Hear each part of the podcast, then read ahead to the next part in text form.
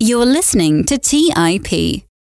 And they asked him why they raised wages for their people in the stores. You know, there wasn't really a need for this. Actually, that wasn't the trend at the time. And his answer was one of the coolest things I've ever heard someone say in response to something like that. He goes, It was the right thing to do. Like, full stop. Nothing else to say.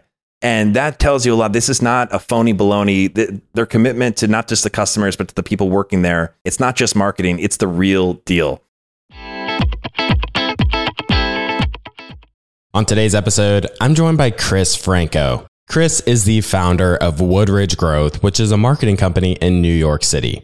His clients include Goldman Sachs, Jet.com, FanDuel, and dozens of successful startups. Chris has many passion projects, which is how I connected with him. He runs a couple of pages on Instagram, Charlie Munger quotes, and Warren Buffett videos. He's the host of the CMQ Investing podcast and also runs CMQ Investing on YouTube. During this episode, Chris and I chat about the lessons he has learned from studying Warren Buffett and Charlie Munger. We also discuss how he thinks about constructing a portfolio, what makes a company a bad business, how Warren Buffett's definition of risk differs from academia, what makes Costco such a great business model, how Warren Buffett and Charlie Munger's investment strategies differ, and so much more. With that, I really hope you enjoy today's Warren Buffett and Charlie Munger masterclass with Chris Franco. You're listening to Millennial Investing by the Investors Podcast Network, where your hosts, Robert Leonard and Clay Fink, interview successful entrepreneurs, business leaders, and investors to help educate and inspire the millennial generation.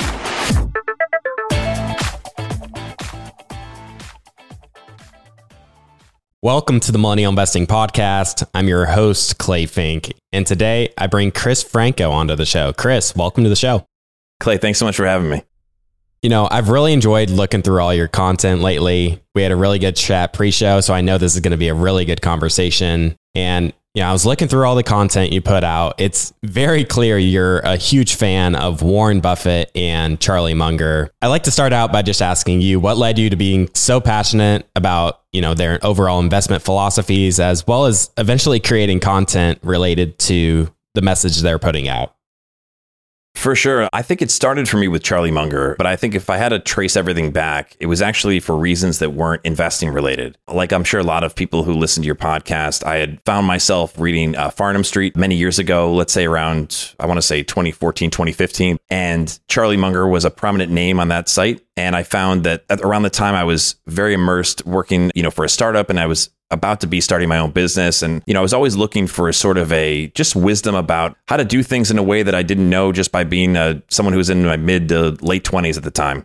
And it wasn't like there was tons of content about him at that time either. But if I applied those ideas, they really worked for me. And I think, you know, there's so many people offering quote unquote self help type of content online. And I just found the, just the simplicity and the rationality behind the thinking and then the utility of what he was saying to be so helpful that it really gave his brand a lot of credibility to me. And as I was, you know, kind of simultaneously getting more and more involved in my own investing, it was only natural that I became curious about what does Charlie Munger do and how did he influence someone who, you know, even a casual observer would say is the greatest investor of all time, Warren Buffett. What exactly role did he play? I remember vividly, it was um, 2015.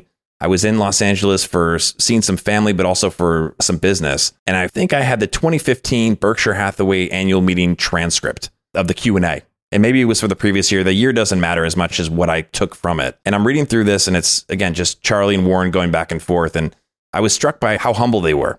These guys are billionaires and they're talking about themselves like they're a bunch of dogs. You know, like we were so stupid to do this and wow, we really, you know, we really blew it on this deal. And that was such a stark contrast to so much of the quote unquote like billionaire wisdom that was online at the time. And I know from at the time I was also studying a lot of psychology and getting more of that world as well and realizing what they were doing took it to a different level because it's so hard for us to acknowledge our own mistakes. So the fact that they were doing that showed me the kind of like real intellectual superiority that they were demonstrating by being so humble. Because at that point, you know, to be so successful and still really talk down on your past mistakes, not only is that hard to do, but it's also really effective in, in terms of making yourself better. So I was just very impressed by the overall, just everything they were doing. And as I got more into the investment philosophy, I would say, you know, when I first got into it, I had the overconfidence bug where I thought I understood it. And I figured, oh, this is, I got it now. And I remember I don't remember the exact year, but it wasn't long after I loaded up on, I think, Bank of America stock because I was, again, learning by my own mistakes here, thinking, oh, yeah, this is what you do. Like Berkshire owns Bank of America. They know stuff. I should buy Bank of America and I'll load up on it because, you know, that's what you do. You just got to, you know, concentrate your bets. And, you know, Bank of America had like a rough day and I think I was I was ready. I was back on Fidelity.com hitting the sell button because I you know, didn't have the stomach. it was very humbling. But um, as I got deeper and deeper into the weeds of investing and trying to find my own approach, and I'd say it's one that involves plenty of John Bogle as well, I began to really appreciate just how everything, you don't have to follow everything they do as an investor. And I don't think any one investor has a style that someone should adopt just completely. I think you have to find what really what works best for you and make sure that it does make sense to you, not just because someone else does it, but the approach that Warren Buffett and, and Charlie Munger, let's say kind of their hybrid approach, it really agrees with reality. And I think there's a lot of different philosophies that are shared and you hear them every day on TV, online. They sound really good and they seem even intuitive. But when I look at, you know, the approach that Charlie and Warren have used over the years and have continued to adapt and change, it like I said, agrees with reality. And what I mean by that is that if you take these big ideas that really are proven, you know, people always use the word mental models. I just prefer models you know, being these big concepts you'd find in like the 101 of any textbook for any subject, you know, agreed upon ideas that, again, have been tested against reality and up to our current level of knowledge work out. Like the example of concentrating your bets, you know, if that makes sense, you know, that is a better approach than diversification if you know what you're doing. And again, not everyone should do that in most cases, but, you know, the idea of your circle of competence, like that aligns with the ideas around probabilities and probabilistic thinking you know, I, I, used an analogy once talking to my audience about when you're you're taught that test taking was it a test taking tactic where you eliminate what you know is not true. So if I'm looking at a sea of investment opportunities and I know, look, I know nothing about materials companies, and I can say that because I'm like, look, can I figure it out? Sure, but right now, do I have any edge over anyone else? Absolutely not. I would get clobbered trying to play that game. So let me just not even look at those companies right now and narrow it down. And that idea is just so useful. Man, so many good lessons there. I think a lot of people that fall into the Warren and Charlie camp and school of thought, they'll go down the investment route. They'll discover Warren, discover Charlie, and learn about their investment philosophies. And then they go to a Berkshire meeting and then they end up falling into this philosophical way of looking at life. And you kind of came at it the opposite direction, is the way it sounded. You came through this philosophy side and then you fell down the investment rabbit hole. So I find that pretty funny. And then you also mentioned mental models, and I have thought a lot about this lately, how powerful they can be. You know, one way I think this is just so powerful is it just gives you a framework to operate from. You know, so many people just go off of their emotions or go off of whatever they read off that day and they have no kind of framework to base their decisions off of and i think just that having that framework can be so powerful and give you kind of like a just a framework to just operate and invest 100%. You know, one of the things that helps me when people always ask, what is it? Because I think the mental model concept can somehow be morphed into like coming up with like almost memorizing different concepts and using it that way. I find it to be more on the holistic level, just you're trying to distinguish between reality and delusion. And so we know that as human beings, what we perceive is our reality, but we know that our perception is flawed. And so these mental models can help sharpen your perception and again, see if helps you check out and actually make sure that what you're seeing and believing is true, or at least as close to truth as we know it to be. And I think that's incredibly useful in investing. But as I know Charlie Munger has talked about, you know, since his first kind of introduction of the topic back in the early to mid 90s, it's incredibly useful for life in general because there's all sorts of scenarios where that same type of thinking is very useful, not just in investing, but just in life, period.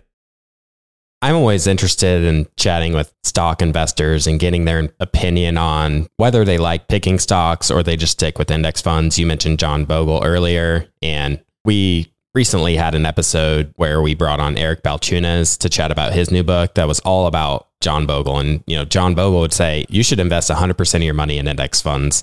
In one of your videos, you have applied that to your own portfolio, but you put that number as a minimum of 60% of your portfolio should be in index funds. And then the rest are in individual stocks following the school of thought of how Warren and Charlie invest because you recognize the power of index fund investing, but you also kind of scratch that itch on investing in individual stocks. So I'm curious to hear your thought process on why you chose this approach. Sure. You know, and I think now I've even said it should be even higher than 60. And again, just for myself, and, uh, and it's almost a hedge against myself, right? And coming out of a bull market, it's very easy to start to feel like you're Warren Buffett himself. but realizing that, you know, I'm, one of my biggest takeaways is overconfidence is a killer for us as investors. So I'm constantly trying to make sure I'm, you know, having that humility that I think is required to succeed long term. As far as indexing and why I think it just makes sense, it's really coming from just a data perspective. Of course, John Bogle, I often refer to him as Jack Bogle. He makes such a bulletproof argument for the reasons or the, the benefits of indexing. And it, you know, I think he's almost to the point where his books are, they're not the most enjoyable reads. Not because I recommend them a lot of times, but he's just drilling that point home. You, it's like, okay, I get it. Like I can't argue back on this. But I know there's also other papers that I've read over the years to it sharpen my own investing IQ some by the SEC, some about, and I've taken a Charlie Munger approach here. So it's funny because a Charlie Munger approach has led me to be even more bullish on indexing, whereas Charlie Munger says, you know, it's, we know what he said about indexing. I don't need to repeat it. But, you know, what are all the mistakes that investors tend to make? And I want to make sure I avoid those mistakes. And almost always on the list is we're bad at picking stocks. They found there's a lot of behavioral studies that find that the more often we are buying and selling, the worse we tend to do long term. You know, that's been validated by a study that was commissioned by the Congress and the SEC and, no, and tons of other studies. So I don't want to turn this into like an academic decathlon, but very much my approach has been informed by that. And then those studies have agreed with my reality and my experiences and the challenges of picking stocks. I mean, one epiphany that I had probably in around 2019 was that it's not, for me anyway, it's not that enjoyable picking stocks because I do, even though I know I shouldn't look at it all the time, I still do look at it all the time. The investments I've made in low cost index funds, it's been the easiest way to make money. I might have made a little bit less than had I, you know, picked Apple in 2015 or something like that, but I've never doubted it. I've never, I don't get uncomfortable about it. I understand it. And it's to me, allows me to have more time to do where focus on the things where I can actually be like the Warren Buffett of and that's not going to be picking stocks. I don't fool myself that I'm, uh, you know, down the street from me is Wall Street. You know, there's men and women down there who are extremely smart. A lot of people I know who are working at this six days a week, nonstop, hugely incentivized to find all the edge they can find. And, you know, that's your competition. So just being realistic too about who I'm competing against and if I have the time, energy, and effort required to go and do that. And it's just not realistic if you're doing something else in your life. I mean, you need to be like Warren and Charlie to a certain degree, you need to be fully focused on that. And I think most of us who are passionate about investing are doing other things unless you're doing it full time. So that's kind of what led me, I think, in that direction. You know, when looking through your work and just the strict principles you put on, you know, what makes a quality investment, I can't help but wonder given how far you narrow down your stock selection process, why is it still so difficult to beat the market even though you know you're buying quality companies and you're you have all these other principles in place to ensure that you aren't going to mess this up. Why is it still so difficult to beat the market? I think it's psychology. I think psychology is the number one reason. And, you know, we know we can't be 100% rational as much as there's been times, you know, I've gone against, and that's why I love making content is because it's this great feedback loop and to see, you know, if you're actually doing the things you're talking about. I like to think in most cases I do, but there's been times I know with an Alibaba investment where you know, I realized I overdid it. I was overly excited about it because everything was so expensive. E-commerce is my circle of competency. You know, it, it, checks all the boxes. I went through the whole process. And then watching an old YouTube video where I said, I literally said, I don't need this risk. And I was like, why am I breaking all my rules in terms of how much of my portfolio this was? And I had to, I had to eat that humble pie and say, you know what? You overdid it. And again, it was psychology. I think that's what gets us every time. And in terms of beating the market, I think you can beating the market in the short term is a lot more possible. I think when we get into these long time horizons, which I think that's my biggest, you know, that's why I call CMQ as compound money quietly. I think for the individual, that's what we need to remember is what we're trying to do is make our money compound over a long period of time. That's how, regardless of where you're starting from, that's how wealth is really built. There's, it's a, a reliable way to build wealth. And you know, when you interrupt that process by having to to sell, even when you're selling to take a short term gain, the taxes that you're incurring at that moment, those are all things that are interrupting the process in one way or another.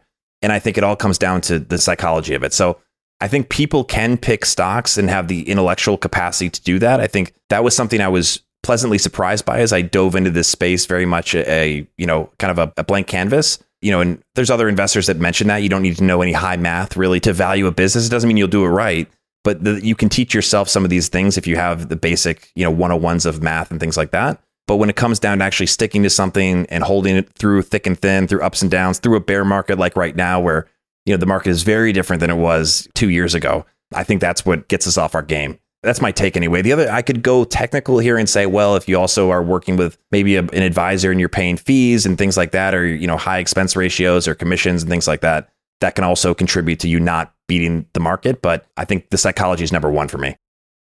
I was talking about the strict framework you've put around investing in individual stocks. And I'd like for you to walk through your checklist or criteria to determine what makes a company investable for you. I just found this really interesting.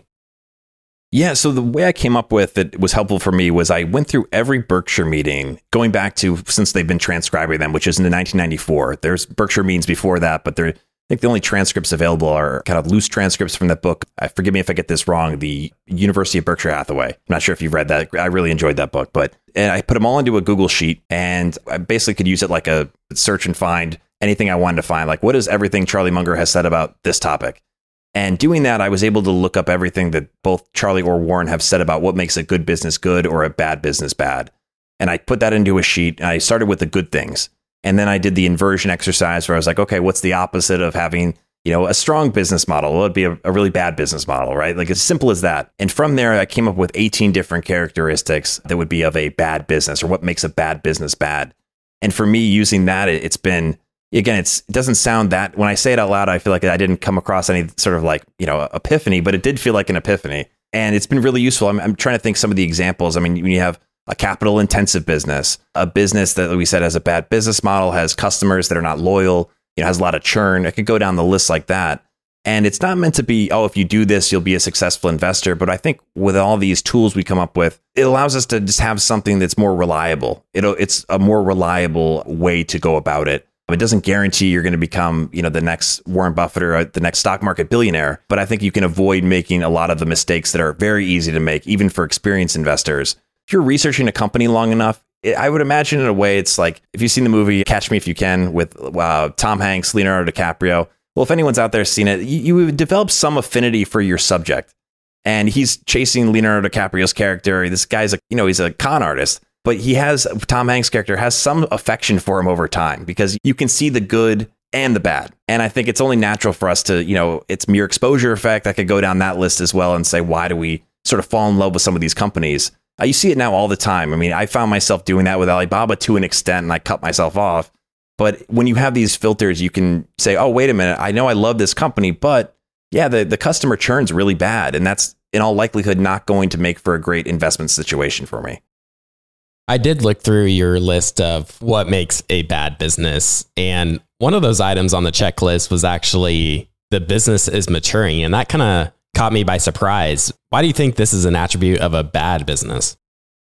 It's funny because bad is such a like kind of a simpleton word. Probably for more of like there's not a lot of high growth left. You know, and I'm not sure what would be maturing. One of my favorite businesses that I still learn new things about, and I again it's so obvious, but Apple. I was just recently getting into all of I wanted to learn more about Tim Cook and what he brought to the table as with the supply chain. And I thought I knew a lot about that, but with a little more research, I learned so much more to where I'm always like, there's more to learn here. You know, if someone could say, oh, Apple's business is maturing, you could potentially come to that conclusion. I wouldn't come to that conclusion because for me, it's about are they still coming out with an innovative product that's a hit? Let's say at least they've had one within the last five years. When that stops happening, then I would say, okay, they might be maturing. But, you know, then they surprised everyone with the AirPods, and that was such an awesome product, or in my opinion, it was. You know, I think that's definitely thinking more in terms of what will be a, an investment that could outpace the market, would be a company that has that room to grow. So, and I think it also it comes back to something that Charlie or Warren had said. I'm not sure who made the point, but um, you know, I think it reminds me of what Peter Lynch had said about sometimes he referred to it like innings in a baseball game. You know, what inning is this business in? And I think a lot of investors like Facebook is a business that I look at as they hey, they could figure it out with the metaverse, but right now their ad business, the best days of their ad business are unless something dramatically changes, they're behind them. And again, I see smart people on my Twitter feed who are talking about Facebook's business like they just discovered gold and I don't even invest in gold, by the way. I just want to be clear. I would, make that reference. But, you know, I would say, well, their business has matured for sure. And so your expectations about how it's done in the past are, should not impact what you think the future holds. I want to say this is a Warren Buffett quote. It's not an exact quote here, but he talks about you could find a great horse that had, you know, an amazing 14 years, but you don't realize it's headed to the glue factory. And I think that goes back to this idea of what does that mean? Why a, a maturing business could potentially be a bad one. Let's take a quick break and hear from today's sponsors. Hey everyone, it's Patrick, your host of Millennial Investing. Every year, my buddies and I do a guy's trip to escape the cold and dreary Ohio winters. Once we pick our destination, without fail, we all jump on Airbnb and find an incredible place to stay. We just got back from an amazing trip in Palm Springs, California, and our Airbnb home was a huge part of creating memories we'll never forget. I loved it so much, I'm taking my family back to Palm Springs for spring break, and we're staying in an Airbnb home my kids fell in love with and picked out themselves. While I was there, I had the realization that my own home could be an Airbnb. It's an excellent way to earn some extra cash, whether you're saving up for your next vacation, paying off some bills, or investing. Your home might be worth more than you think. Find out how much at airbnb.com slash host. That's airbnb.com slash host. Hey guys, have you ever wondered if there's an AI tool like ChatGPT specifically built for the stock market? A tool that not only does the research and analysis for you, but also allows for dynamic discussions? Well, wonder no more. Meet Meyka, your AI powered stock research assistant, now enhanced with real time stock data. Let Meyka do the heavy lifting for you to significantly reduce your research time. And the best part, Meyka is 100% free. Ask Meyka questions like Explore the financial health of Apple through a summary of its balance sheet. Compare the financial statements of Apple and Tesla. What is the analyst price target for Microsoft? What is the social sentiment analysis of Amazon? And millions of other queries right at your fingertips. Visit Meyka.com. That's M E Y K A.com. Buy low, sell high. It's easy to say, hard to do. For example, high interest rates are crushing the real estate market right now. Demand is dropping and prices are falling, even for many of the best assets. It's no wonder the Fundrise flagship fund plans to go on a buying spree, expanding its billion dollar real estate portfolio over the next few months. You can add the Fundrise flagship fund to your portfolio in just minutes and with as little as $10 by visiting fundrise.com slash millennial investing. Carefully consider the investment objectives, risks, charges, and expenses of the Fundrise flagship fund before investing. This and other information can be found in the fund's prospectus at fundrise.com/flagship. This is a paid advertisement. All right, back to the show. Man, that's really interesting. It kind of reminds me of one of your videos you put together. It talked about the difference in how Warren Buffett perceives risk versus mm. how the academics perceive risk. And it's just two totally different definitions. Could you walk us through, you know, how Warren Buffett views risk different than academics? Sure. And I have to give a little personal context here because I think this is, for me, I get really interested in things. I get obsessed with them. And I, like to say a healthy way. But, you know, my immersion in this world has been one of that's been driven by my own interest and passion in it. And one of the reasons Warren Buffett and Charlie Munger have helped me with that is because I was pleasantly surprised to find that they also thought in a similar way that I do. Not about, obviously, they're way beyond me, but in looking at things, and everyone says it's one thing, and you say it's the opposite, and you're sure that it's right. Many times in my life, I've gone my own path and it's worked better for me, but yet in kind of conventional academia, you're told, no, no, no, no, do it this way. Going back into what Warren Buffett would say risk is risk is, it's all about permanent loss of capital. You know, the risk is you lose your money. Whereas in academia, it's taught as risk is equals volatility. So a lot of the strategies that you might be recommended by an advisor or someone like that are oftentimes to minimize the volatility you'll feel. In more traditional times, there might be a better allocation between stocks and bonds because when stocks are just, you know, stocks are bad, bonds lessen the blow than if you're, you know, 100% in, let's say, the VOO. You know, you might you be down, I'm again, hypothetically here, but let's say if the VOO's down 20% this year, you know, you're down 10%. And so, you know, that makes people feel a little bit better you know, when you're in a business that I think rewards that year to year retention and someone says, Hey, well, my buddies did this and they're not thinking long term because it's hard for our brains to think like that. Well, that would make sense. That definition would kind of would be the definition of the day. Uh, but what Warren Buffett said, and I love this example, he said, you know, if you buy Coca Cola today and you have to sell it in three weeks, that's a very risky investment. You know, who knows where the price of Coke will be? Because Mr. Market is dictating that, not the fundamentals of the business. But if you buy Coke and you have to sell it in 10 years, well, that's a much less risky proposition or an investment. And that to me, just it just went off like a light bulb. Because there's things sometimes where I've I had an intuition about something, but I didn't have the language for it or the guidance as to what am I sensing here. Because I never totally understood that idea of why I'd want to have a portfolio that would do less well over a long period of time. I just no one ever put it in a way that was so simple and pragmatic. And it just, like I said, just resonated. And what I'm surprised by but then not surprised by it because this is not something that's just in finance. It's very difficult for the old, the definitions of the day to go away. And I think, again, going back to Warren and Charlie here, they've talked about it usually takes like a generation for the, the generation to die out, you know, because those old ideas have to literally, you need someone who's totally unpersuaded by them to say, yeah, yeah, that's the way we used to think the world was. It's actually this way. I don't know if that'll be the case here, but um, I know that in general, you know, volatility makes people uncomfortable, but I, I would not categorize it as a risk. It's only a risk if you need the money.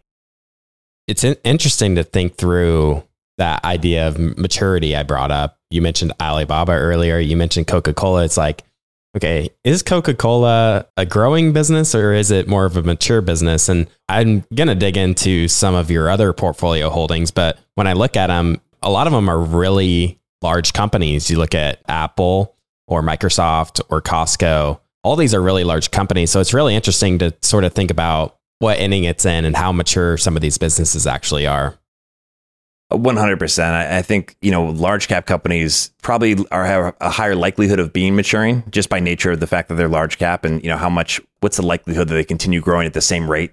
You know, I think if we look just from a standpoint of like, what's the base rate there? How many companies can continue that growth trajectory? I'm not sure about Coca Cola. I mentioned what I thought about Apple. You know, some of the smaller caps that I do have that I have almost more out of like a, an interest they don't even make the percentage of the portfolio because they're so small relative. But I, I do enjoy looking at smaller or even, you know, mid-sized companies because it helps me better understand what's going on in the world around me in a way that that's why I love 10K so much. 10Ks for me, I think more people should read them, not just because they need to invest in the business, but because it's literally just the truth about what's going on with a given company or industry. I know as an entrepreneur uh, during COVID, I read all of the 10Ks for all similar companies to mine. And it really helped me see the competitive landscape in a way that I wouldn't have seen it before. And it was just merging the two worlds. You know, I was not unaware of my competitors, but you know, there's a section about their strategy, there's a section about the risks, and you don't have to agree or, or, mimic whatever they're saying, but it definitely helps you see yourself within the context of the bigger picture. And I think that's really useful, as well as I think in general, you know, small businesses are such a huge force in the United States, right? Small businesses are really, you know, someone could say the lifeline or the lifeblood of our economy. You know, I know I have a small business. I'm, you know, one of those people. So maybe I'm biased by saying that. There's a huge passion and interest in entrepreneurship. You see that on social media. I'm sure you see that, Clay, in the different accounts that, you know, follow you or you follow and or even that are just suggested to us. People are looking for different ways to kind of take control of their finances or their financial futures. And you know, investing is certainly one way to do that, but when you look at I look at the one of the truths of investing for me is it's all about businesses. And probably my best investment where I, I'm riskiest is with my own business. Right? I'm putting up my own capital every year you know, to get a return on that capital. And more people, when I think when you read something like a 10K, it gets you thinking more about businesses and any human being, in my opinion, if you know if you're listening to this or you know this is something you're interested in, not everyone has to start a business or needs to, or it's not a requirement, but anyone's capable of it. And I think having more examples of it's like you, what you put in front of you kind of you know dictates what directions you go in, and sort of like you know the quality of the friends you talk to the most. If you're thinking about businesses a lot, it's very difficult to walk around doing your day to day routines and not be like, hmm, I wonder if anyone's, you know, made a company that does this because it seems like there's a void for that. And I think it makes businesses less scary as, as something that 10Ks are a great discovery mechanism for that. One company I would love to dive into specifically is Costco. It's a business that obviously is high quality. You know, it falls under the bucket where, you know, it's simple to understand. You can see how the business operates and how it's a win-win for all parties the customers for costco for shareholders for the suppliers. Everyone's getting a good deal. You can see the flywheel effect happening with costco. Charlie munger himself he's been invested in costco for many years from what i'm aware and mm-hmm. definitely falls in line with the quality company strong moat strong competitive advantages. You go down the line. So as a retail store, you know, it's definitely a competitive space. I'm curious to get your thoughts on you know, what makes Costco's business just so strong and durable? Well, first and foremost, I would say to anyone who, if you don't read 10Ks and you want to start somewhere, read Costco's, especially when you compare it to other businesses you'll come across. It's just, it's a no-brainer in terms of what the business model is. And it's it seems so obvious when you read it but then you say wow that someone like thought this out and built around it. And this idea that we're going to one make everything work more efficiently. We're going to have less hands touching the inventory. We're going to set up our stores in a way that it doesn't require us to stock the shelves. We're only going to order like one color Gatorade that's the most popular. I don't want to get too in the, the weeds here yet, but on Costco's side, I think what you said about win win is so important. I think any business, and it seems like it's an overly simplified way to look at things, but if you use this model, I think you'll find a lot of businesses that succeed really do follow it. And that is where every stakeholder in that business is benefiting. I think first and foremost, the customers. You know, when I think about Costco is they're just 1000% dedicated to giving customers the lowest prices on things that they use and need on a regular basis. And it's not just talk, it's not a good, you know, PowerPoint presentation. If you look at their margins and you ask, well, why don't they have a bigger profit margin? It's because they're passing it on to the customer. Right now, gas at Costco, I just uh, did a little conversation about this. I believe people are saving like, and don't hold me to this because I'm sure the times will change, but something like 37 cents a gallon when you go to Costco to get your gas. Costco does this thing where they refuse to raise the price of their hot dogs. And it sounds like such almost like a little uh, thing, but it's their commitment to of just low price. The second thing is Costco takes really good care of their employees. And I've talked to people because I get really into stuff. I've talked to people who work there and who have worked there on all levels. And it's not just again not just talk. Every business you look into is going to say we care about our people and you know it's all about career start your career with us. Costco's dead serious about it and people will start there and they'll start there at the lowest level and they're getting paid better than they would anywhere else and they get to stay there for a long time and they have an actual career trajectory. That also wears off in a good way onto the customer because when you're dealing with people that are happy to be at their jobs i mean walk into an apple store and compare that to the days when you'd walk into like a best buy and you know you return something to the apple store they make you feel smart. You know you go and talk to a genius who's happy to help you versus being like well did you take it out first? You know it's a totally different vibe and that does matter. Other thing with costco i think if we think about just some of the things that are not as easy to copy there's been competitors that have come along to try to do what they do. I know walmart made sam's club. I'm not sure when they made it if it was in a direct response. I don't want to give false history here you know, I would be concerned if Costco was maybe brand new and then everyone's going to rush to make their equivalent version of that. But Costco's been remarkably resilient in their membership growth over the years. The other thing that's really amazing with Costco, and I recommend if anyone's interested, you, you look this up on YouTube. Look up the Costco walkthrough in, I think it's in Shanghai. It literally, you could be in your local city in America and you think you're in the same place with slight difference in the products. But this idea of what they have, it works. You can put it anywhere and the same thing starts happening that is so cool to me because I know how hard that is. And so they've, they've got something that's really special in that regard. One other thing I, I found, and this is part of the research process I went through, you know, beyond all the 10Ks and, and the annual reports, it's I wanted to understand who are the people running this business. You know, yes, you mentioned Charlie Munger. Charlie is on the board of directors there and I'll get to his influence on me on this investment in a second. But the there was an interview with their CFO. I think it was from 2014. And the same CFO is there now, and they asked him why they raised wages for their people in the stores. You know, there wasn't really a need for this. Actually, that wasn't the trend at the time. And his answer was one of the coolest things I've ever heard someone say in response to something like that. He goes, "It was the right thing to do." Like full stop. Nothing else to say. And that tells you a lot. This is not a phony baloney. Their commitment to not just the customers, but to the people working there, it's not just marketing, it's the real deal. And I think when you look at someone like Charlie Munger and you really get to understand him beyond the, you know, the headlines that Robinhood generates when they're trying to, you know, position Warren and Charlie as the old guards trying to stop people from making money and all this nonsense. You know, he likes the real deal. And again, someone from his generation who appreciates a good deal, period. Charlie's talking about the table that they have their board meetings on I think he said it costs like $800. He's like, compare that to the, I forget what company he referenced, but everything they do, their culture is all about just keeping it lean and just delivering as much value as possible to the people that are interacting with it. Now, going back to Charlie and why I invest in Costco, I'm not going to sit here and say that I figured all that out in 2019. I knew about Costco. I was a Costco, or my parents were Costco members as a kid. When I remember when they opened it up in my hometown, it was like this cool experience where my dad was really pumped my dad loved deals, so it was like a perfect place for him. And it was an article in 2019 with it was an interview with Jason Zweig from the Wall Street Journal, and he said, you know, what are the best investments in America right now? And I think, or he might not even ask for America. And Charlie said, well, outside of China, Costco. And that was like, ooh, at the time, you know, Charlie was really, you know, like I said earlier, his advice was really adding up. And I didn't jump in to invest on that alone. And I would never recommend someone did that. But it definitely got me more excited to learn more.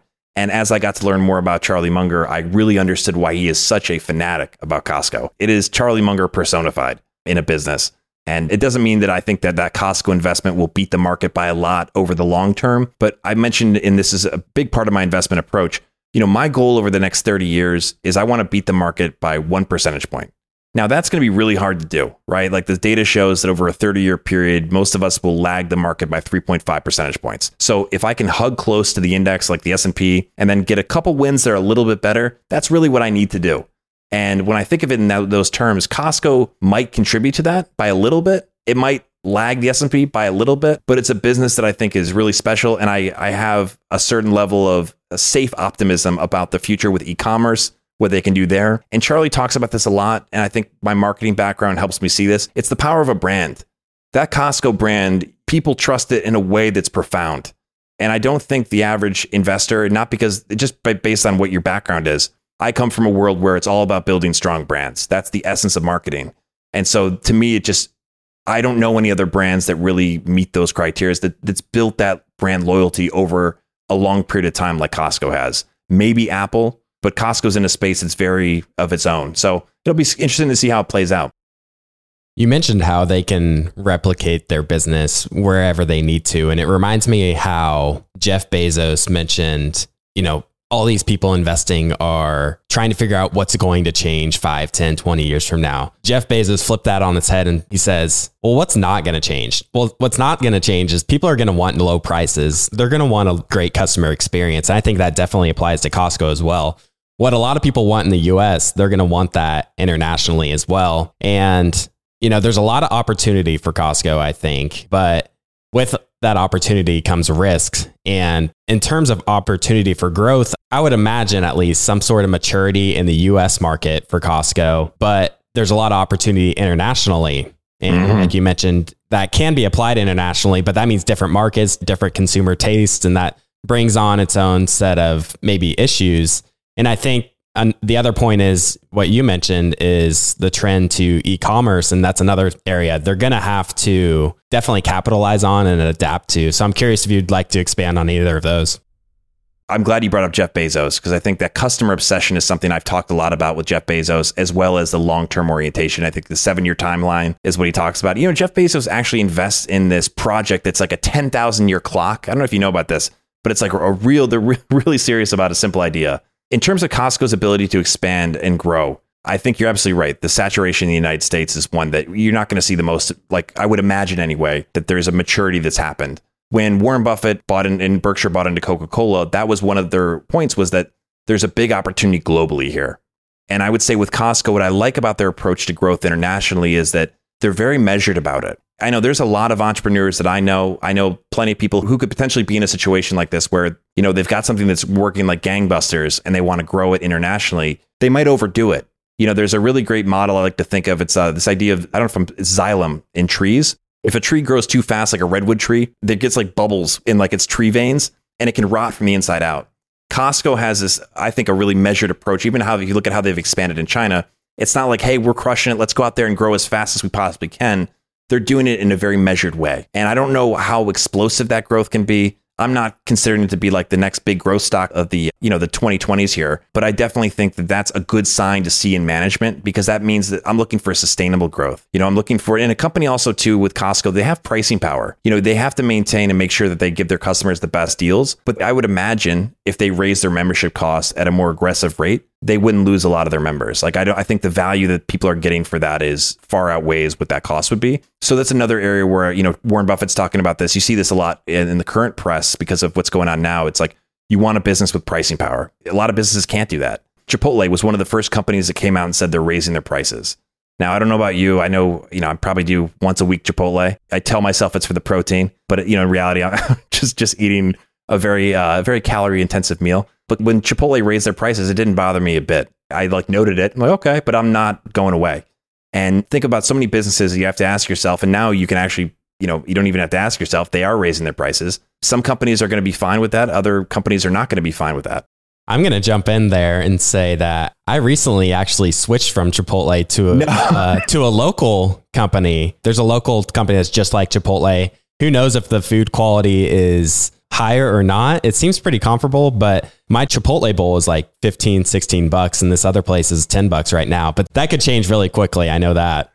Yeah, I'm amazed that price because I'm in. You were saying before I'm I'm in New York City, and I always assume that the prices are just. I used to joke New York City's like airport prices are everywhere. You know, it's like I'm just constantly walking through the airport. But yeah, that's uh, you must be doing double meat, maybe some guacamole on there. That's interesting though, and that's but that's um and that's always a threat. I think with uh, something like a Chipotle, I mean, reading their 10K, it's been a little while, but I love the idea that they took a model of like a quick serve restaurant where you don't need waiters and waitresses, but they've branded themselves in a way where you'll pay more for the ingredients because it's you know non-GMO, all these you know these kind of buzzwords. And not that they're making it up, but it's you know it's a lot of marketing and branding and perception, and that's been a really phenomenal model for them. Not everyone can just go and do that. I don't think Chipotle, by the way, has a a sustainable moat in the way that some of the businesses we've talked about before do, and and for that reason, because when customers one you someone else can bring that to the table, And two, when you're basing, you know, they've mentioned their philosophy is a competitive advantage. I don't think that's a, a real competitive advantage. I think that's a lot of marketing.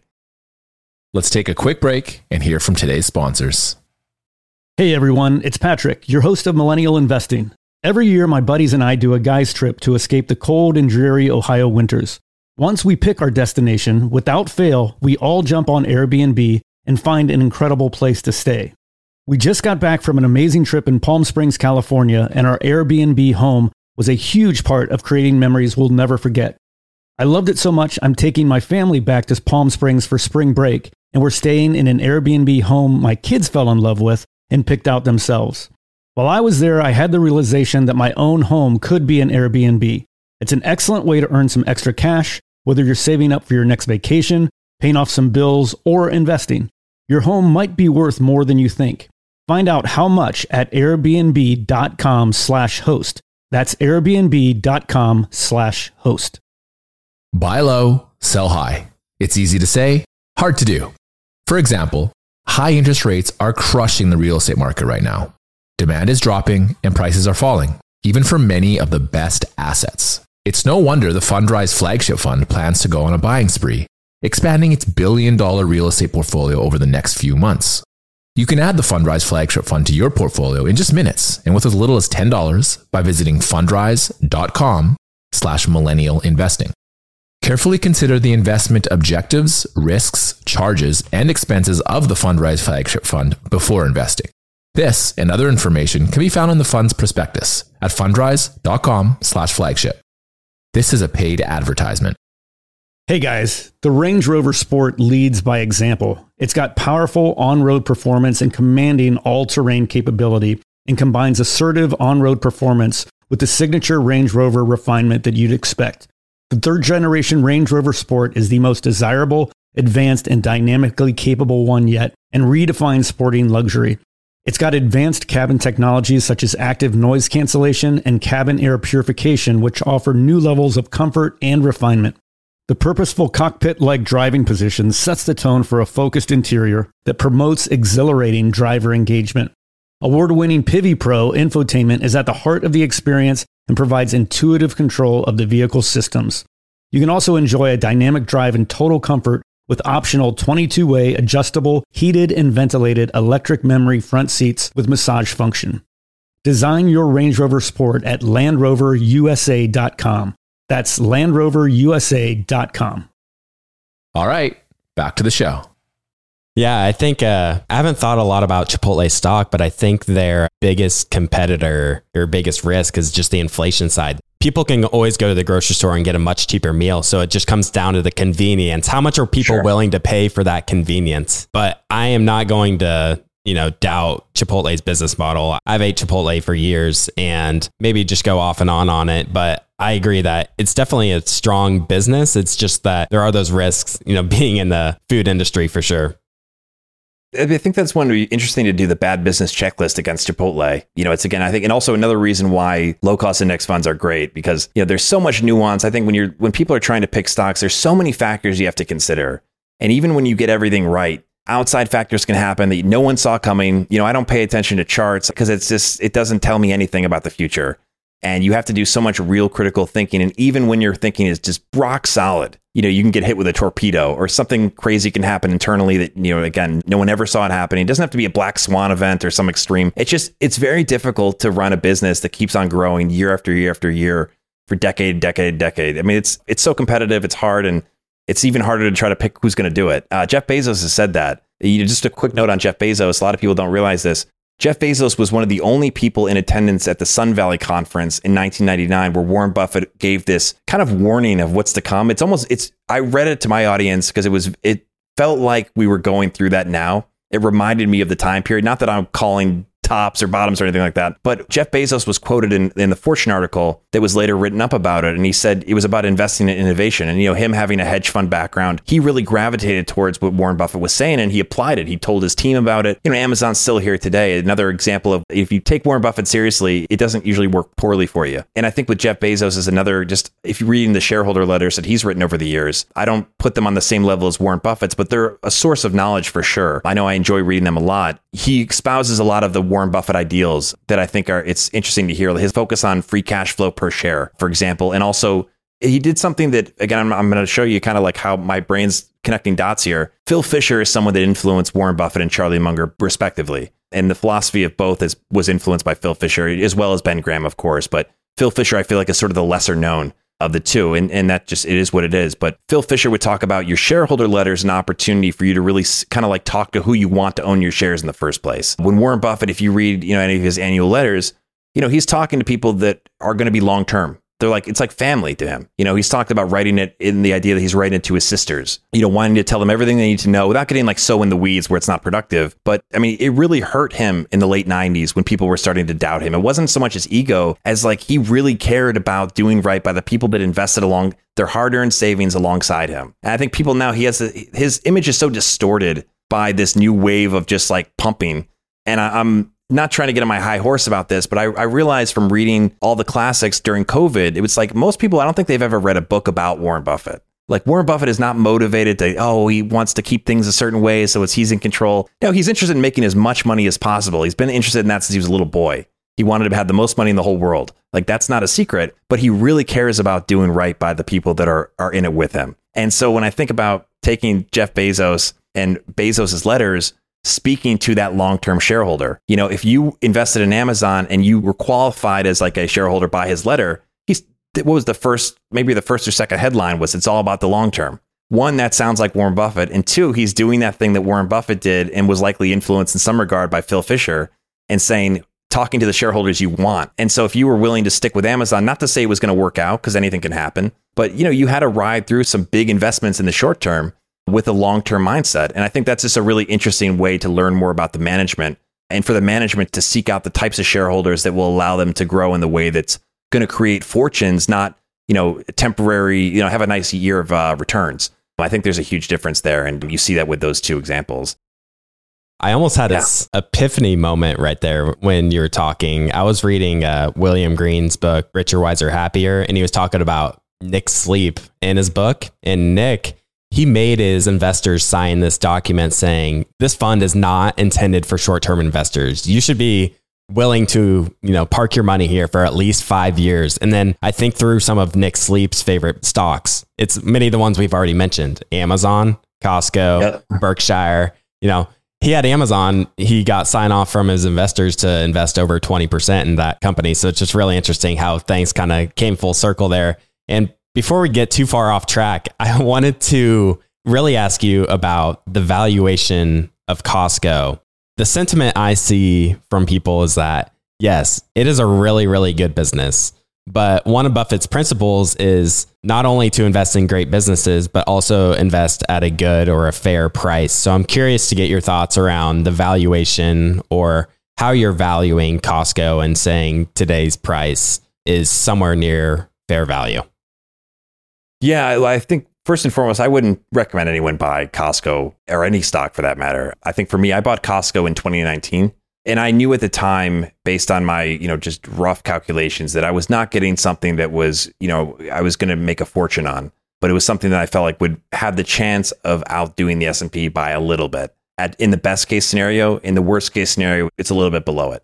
But I was willing to kind of take that go of it. Now, I felt a lot smarter for my efforts in the subsequent years because Costco had a nice run, as many companies have had, in, what was crazy bull market. Well, I know Berkshire doesn't own any Costco. Warren Buffett has not ever really gone on a, on a limb for Costco before. Uh, it's very much a Charlie Munger stock. Charlie Munger, they, I mean, Warren Buffett has made fun of Charlie at the meetings for his like just total absolute love for Costco you know, it goes beyond love. He talks about it like he talks about like the greatest thing ever. So I think people need to keep that in mind. And if yeah, if, if you were to look at just on a very high level right now, and I don't have, I've not looked at the numbers that recently. I'd imagine most of everything's priced in. But you know what? That brings up a point that I think is missed a lot by especially new investors. I wish I knew this when I started when you're looking at what let's say the Berkshire portfolio is doing or Warren Buffett's doing or you know even Charlie I think if you put up a list of all like every hedge fund that exists every any sort of ETF even and you put Berkshire and how much capital they have invested and to invest the numbers are so big.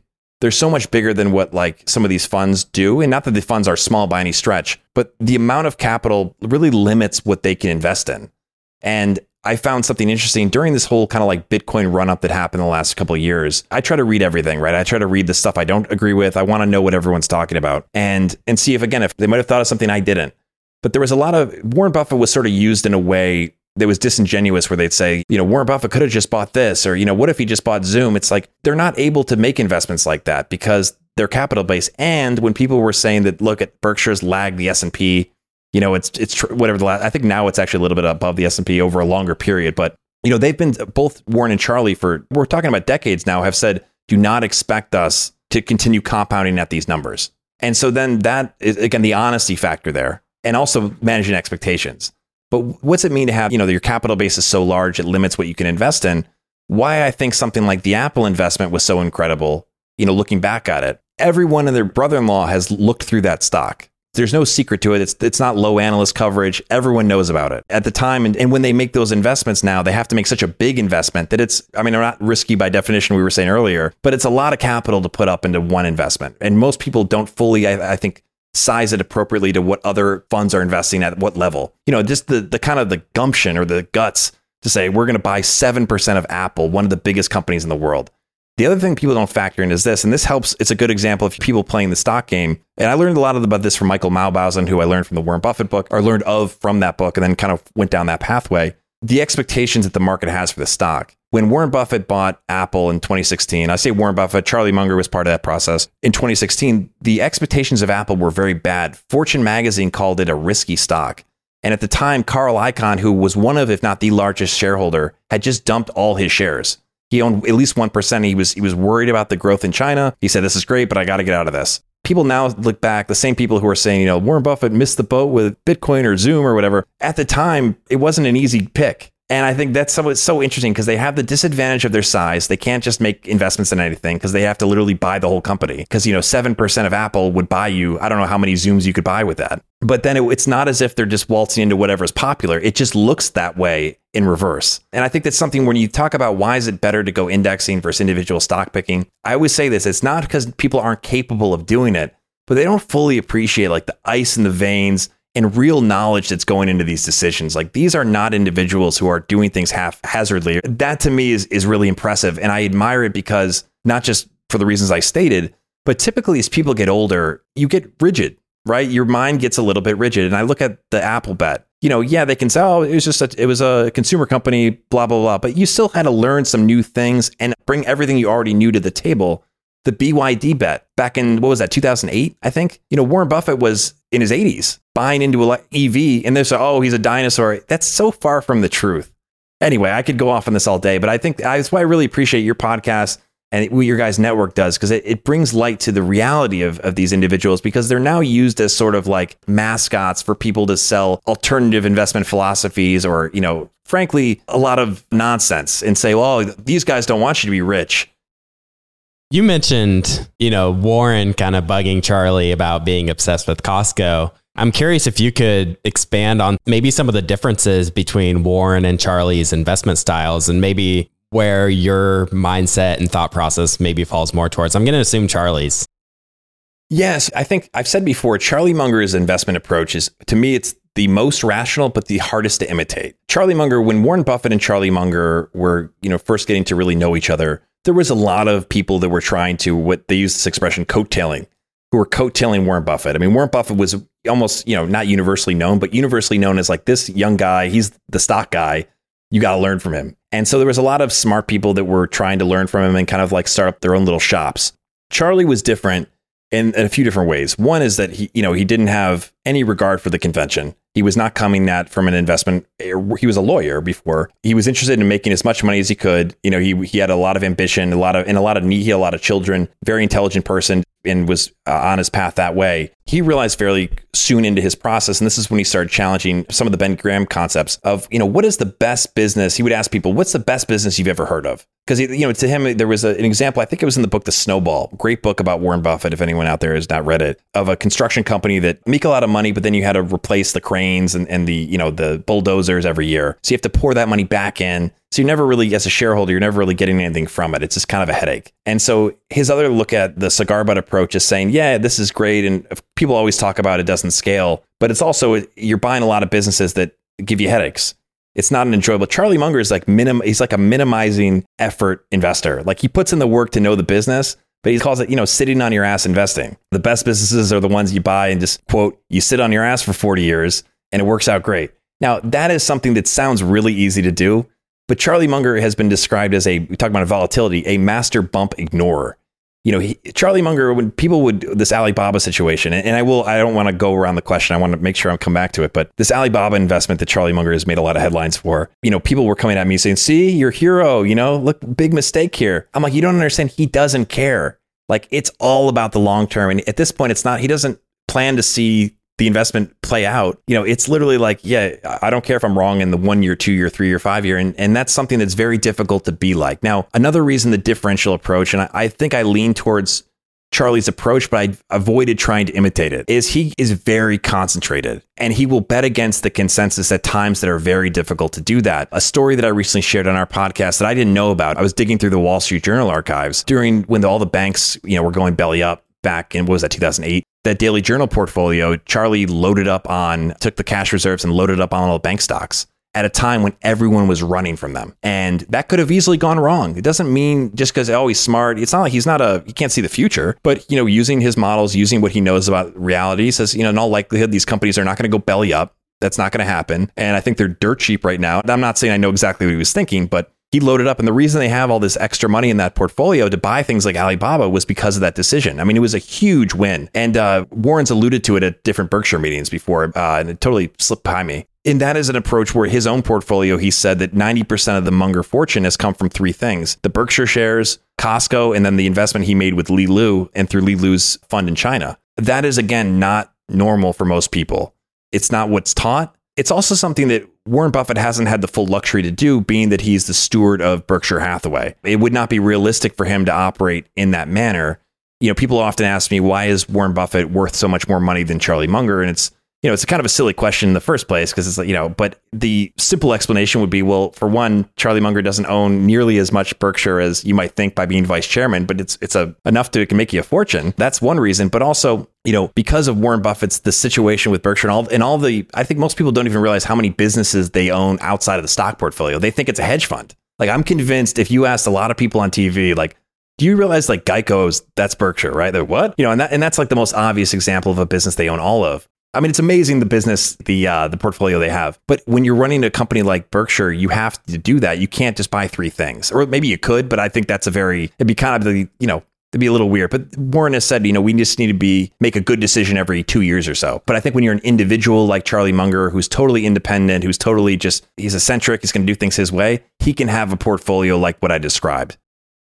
Yeah, I think uh, one of my favorite Charlie Munger quotes is the first rule of compounding never interrupt it unnecessarily. I think I might have learned some of that from Warren because he started investing at what the age of like 12 or so, maybe yes, earlier yes. than that. 11 so, or something. Yeah. So Warren, uh, you know, started the compounding process so much earlier relative to Charlie, who, you know, previously was a lawyer.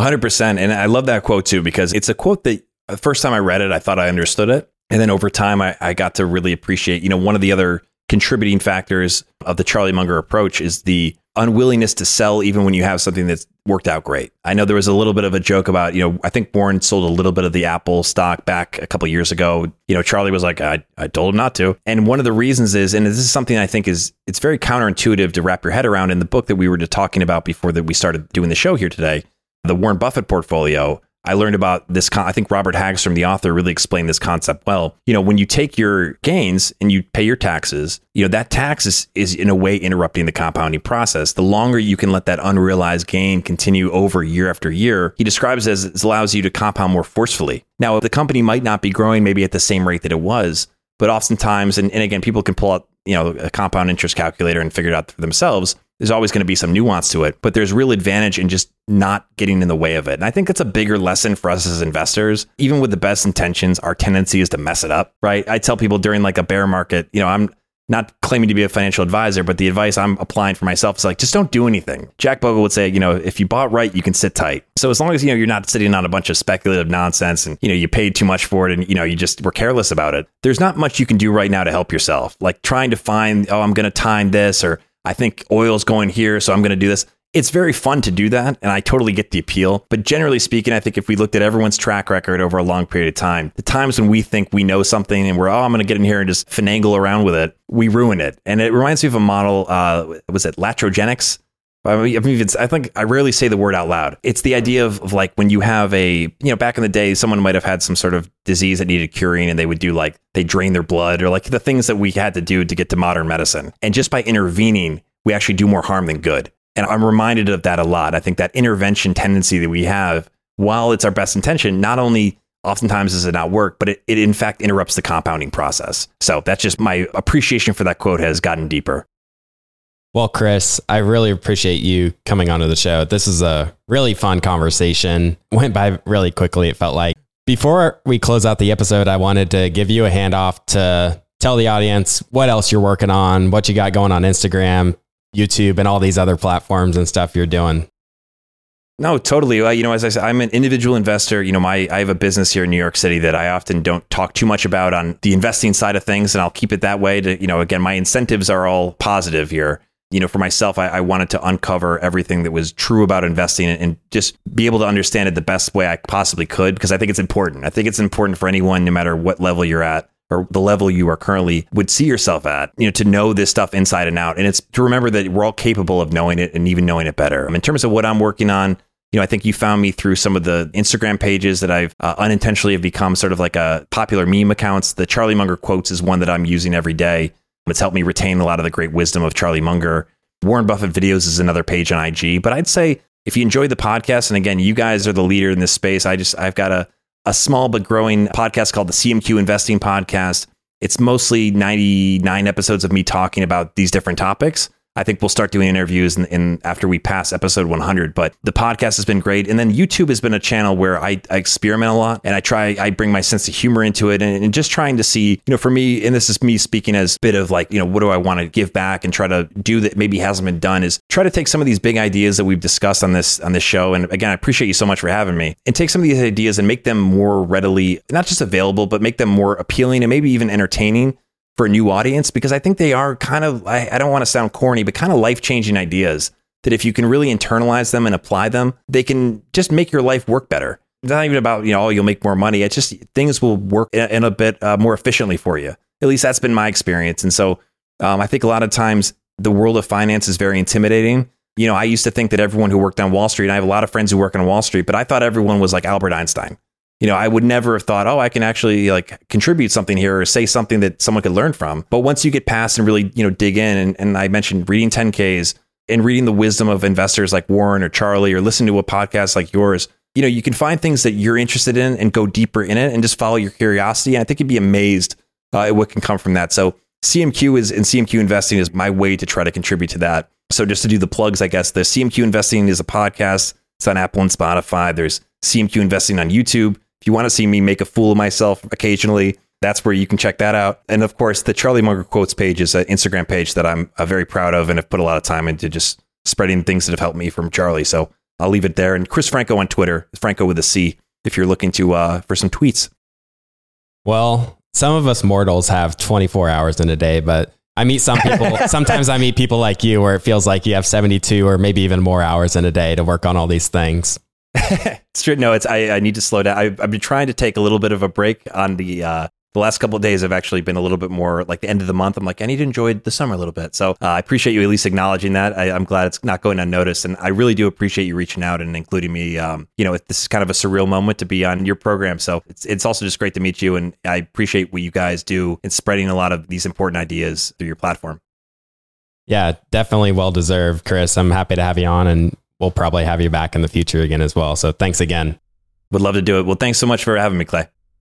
All right. I hope you enjoyed today's episode. Please go ahead and follow us on your favorite podcast app so you can get these episodes delivered automatically. If you've been enjoying the podcast, we would really appreciate it if you left us a rating or review on the podcast app you're on. This will really help us in the search algorithm so others can discover the show as well. And if you haven't already done so, be sure to check out our website, theinvestorspodcast.com. There you'll find all of our episodes, some educational resources, as well as our TIP finance tool that Robert and I use to manage our own stock portfolios. And with that, we'll see you again next time. Thank you for listening to TIP. Make sure to subscribe to We Study Billionaires by the Investors Podcast Network. Every Wednesday, we teach you about Bitcoin, and every Saturday, we study billionaires and the financial markets. To access our show notes, transcripts, or courses, go to theinvestorspodcast.com. This show is for entertainment purposes only. Before making any decision, consult a professional. This show is copyrighted by the Investors Podcast Network. Written permission must be granted before syndication or rebroadcasting.